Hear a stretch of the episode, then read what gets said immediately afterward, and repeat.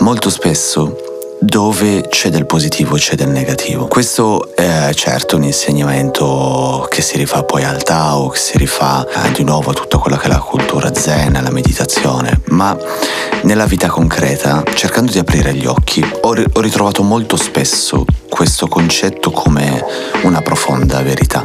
Oggi la voglio portare su quelli che sono i social media. Io ho 33 anni, quindi mi reputo in una posizione molto molto molto fortunata nei confronti dei social media perché li so usare, non faccio così tanta fatica nel, nell'usarli, ma non ci sono nato. Quindi mi ricordo una vita prima e una vita dopo i social media. Questo comporta un insieme appunto di pro e di contro, ok? I pro sono quelli che tutti noi molto probabilmente cerchiamo di far capire alle, ai, ai nostri genitori, magari più anziani, parenti più anziani. Cioè che il potenziale di quello che è stato lo sviluppo di internet, degli smartphone, delle app, di tutto quello che è stato appunto il mercato delle applicazioni è un qualcosa di incredibile e di fantastico per un insieme enorme di motivi, cioè dalla formazione. Io mi rendo conto che tantissime cose che ho imparato nella mia vita, sia nel lavoro ad esempio come fonico, sia nella mia vita quotidiana, di consigli davvero molto belli, molto, molto utili, sono arrivati da social come YouTube o Instagram, piuttosto che ad esempio avere sempre a portata di mano applicazioni che possono veramente aiutare lo svolgimento di compiti. Io sono super fan ad esempio delle, delle liste, mi aiutano a stare super concentrato, motivato. Quando vedo ad esempio io ho una lista che è la classica lista delle cose noiose, scomode da fare, come ad esempio, che ne so, commercialista, piuttosto che andare a, su quel sito a cambiare la residenza, piuttosto che eh, tutte le cose più sul burocratico, noioso, che a me sono sempre pesate. E una semplice applicazione, ad esempio, mi sta aiutando a eh, innanzitutto eh, mettermi proprio uh, sotto la luce dei riflettori quanto sono fortissimo a procrastinare, ad esempio. Dall'altro lato, però, anche a f- far crollare un passettino per volta questa lista di cose da fare e rimettere magari la mia vita eh, in carreggiata su certi lati che ho sempre trascurato. Di cose positive ne, ne possiamo elencare tantissime, ci si può appunto eh, informare, si può restare connessi, si possono creare opportunità lavorative perché è vero, anche lì buono e cattivo, giusto e sbagliato, è pieno ormai online anche di, si sa, di truffe piuttosto che di promesse che sono fatte, sono buttate lì, ma è altrettanto vero che ci sono degli sbocchi, ci sono degli sviluppi potenziali appunto online per chi ad esempio ha bisogno di fare dei soldi, avere anche solo un ingresso parziale. Qual è il lato negativo? Il lato negativo io trovo che è, è, duplice e secondo me è sia da un versante fisico che da un versante psicologico. Dal versante fisico ovviamente non posso parlare eh, in qualità di medico perché non lo sono, però le ricerche ormai online se le cercate eh, sono tantissime su quello che è il ruolo soprattutto dei social media eh, nell'alterare un po' la produzione di dopamina nel cervello, quindi stiamo parlando veramente di sostanze chimiche chimiche rilasciate dai nostri neuroni, non stiamo parlando di cose astrattissime. E eh, perché dovrebbero rilasciare dopamina? Dopamina viene rilasciata dal cervello, eh, è un po' il, ehm, il neurotrasmettitore della gratificazione, ok? Quindi quando abbiamo una sorta di ricompensa il nostro cervello produce dopamina. Perché i social media dovrebbero produrre quello? Fondamentalmente una delle cose, una delle, delle invenzioni più, come si dice, astratte dei nostri tempi, riflettendoci, è stato il like. Perché i like hanno iniziato a creare questo uh, ecosistema improntato sul riconoscimento sociale ovviamente e con un riscontro proprio a livello come dicevamo prima fisico neuropsicologico neurologico, scusatemi. Quindi di, di produzione di dopamina. L'unico problema qual è? Uno potrebbe dire, vabbè, mi arrivano i like, una gratificazione, dove, dove, dove sta il brutto? Il brutto è che noi tendenzialmente come esseri umani sviluppiamo con una facilità estrema una dipendenza da dopamina. Quindi essendo che è connesso a sensazioni fisiche molto piacevoli, anche lievissime, il cervello registra tutta quell'esperienza e quindi cosa fa? Ne vuole ancora.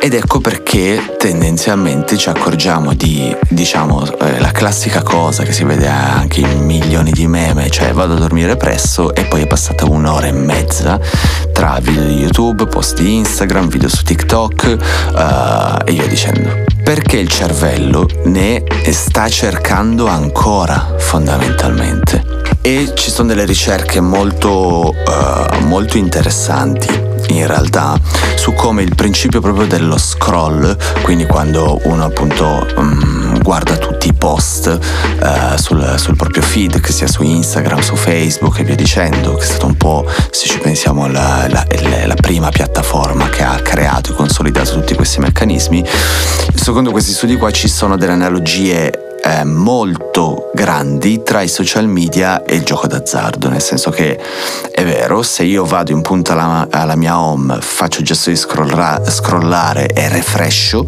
quindi vedo i nuovi post, non è molto diverso che tirare una leva di una slot machine e vedere che cosa mi arriva. Perché effettivamente, non so se vi siete mai chiesti perché continuo a refreshare, cioè perché continuo a star lì?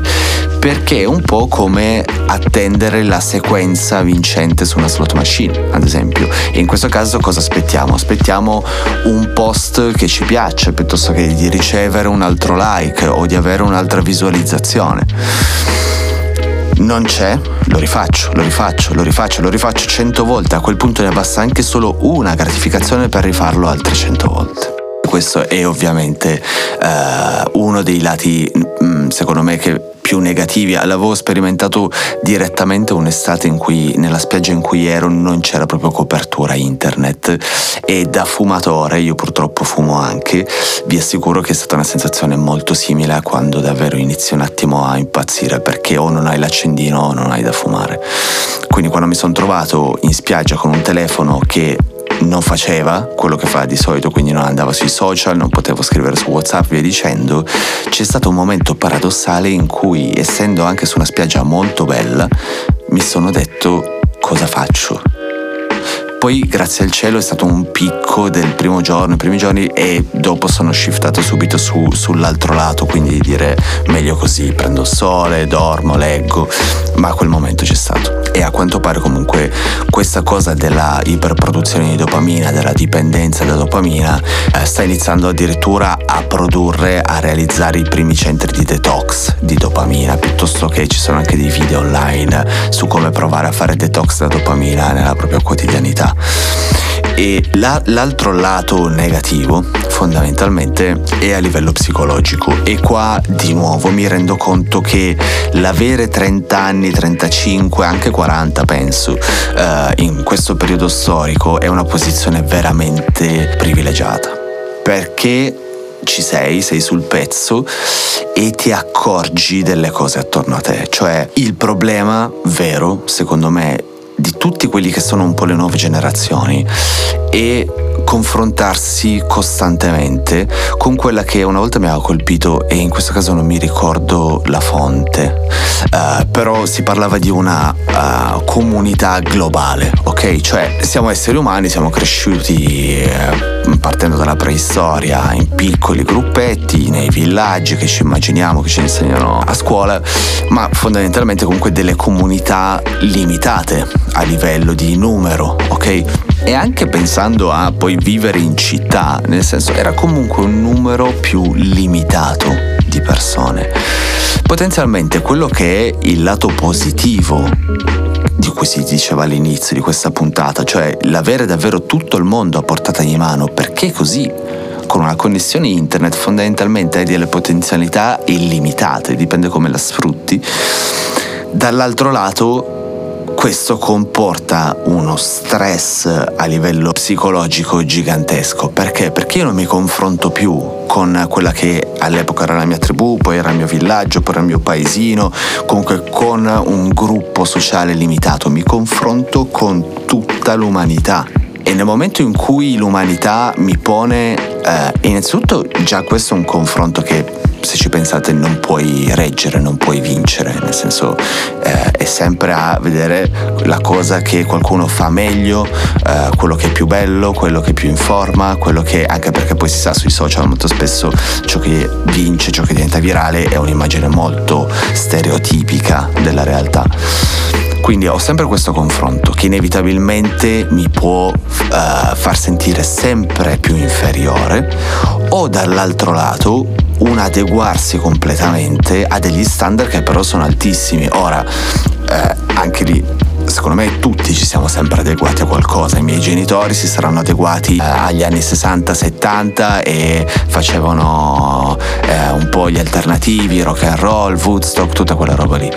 Io mi sono adeguato a cosa? Io ho scoperto la musica, eh, specificatamente ad esempio il rap, e mi sono adeguato a quello. Abbiamo bisogno di un'identità a cui legarci, soprattutto in fase adolescenziale ma era molto, ah, innanzitutto era molto meno martellante. Era più un qualcosa che comunque tu assumevi, poi ti rimasticavi durante la tua vita nel tuo privato. Adesso gli standard sono altissimi. Io ad esempio entro sulla, sulla mia home di Instagram.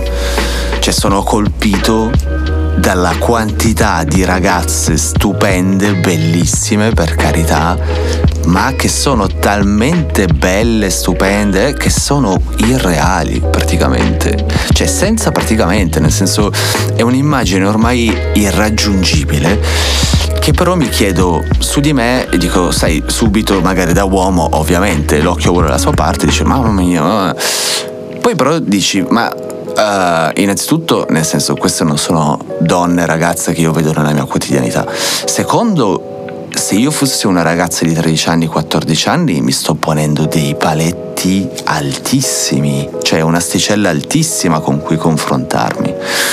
E quindi questo nuovamente secondo me è una, uno di quei lati negativi e potenzialmente dannosi che uh, possono causare i social media. Quindi questo sarà un po' i, un concept che verrà fuori più e più volte. Cercare di vedere in ogni lato i lati positivi e negativi perché non saprei neanche dirvi se nella mia vita ho mai vissuto qualcosa, ho vissuto come tutti, ovviamente periodi, esperienze molto dolorose. Non sono arrivato ancora a capire se erano solo negative. Certo che per ora assolutamente alcune di quelle esperienze mi sembrano solo fonte di dolore. Però in tanti casi effettivamente se ci si educa a guardare una, una, una mm, realtà esterna e a cercare di coglierne i lati positivi e negativi, spesso si è stupiti dal fatto che veramente coesistono entrambi in qualcosa. Grazie per essere stati fin qua, per aver ascoltato. Se non siete ancora iscritti mi farebbe davvero piacere vi iscriveste al canale se, e se vi è piaciuta questa, questa, riflessione eh, lasciate un like e ci vediamo alla prossima puntata. Buona giornata.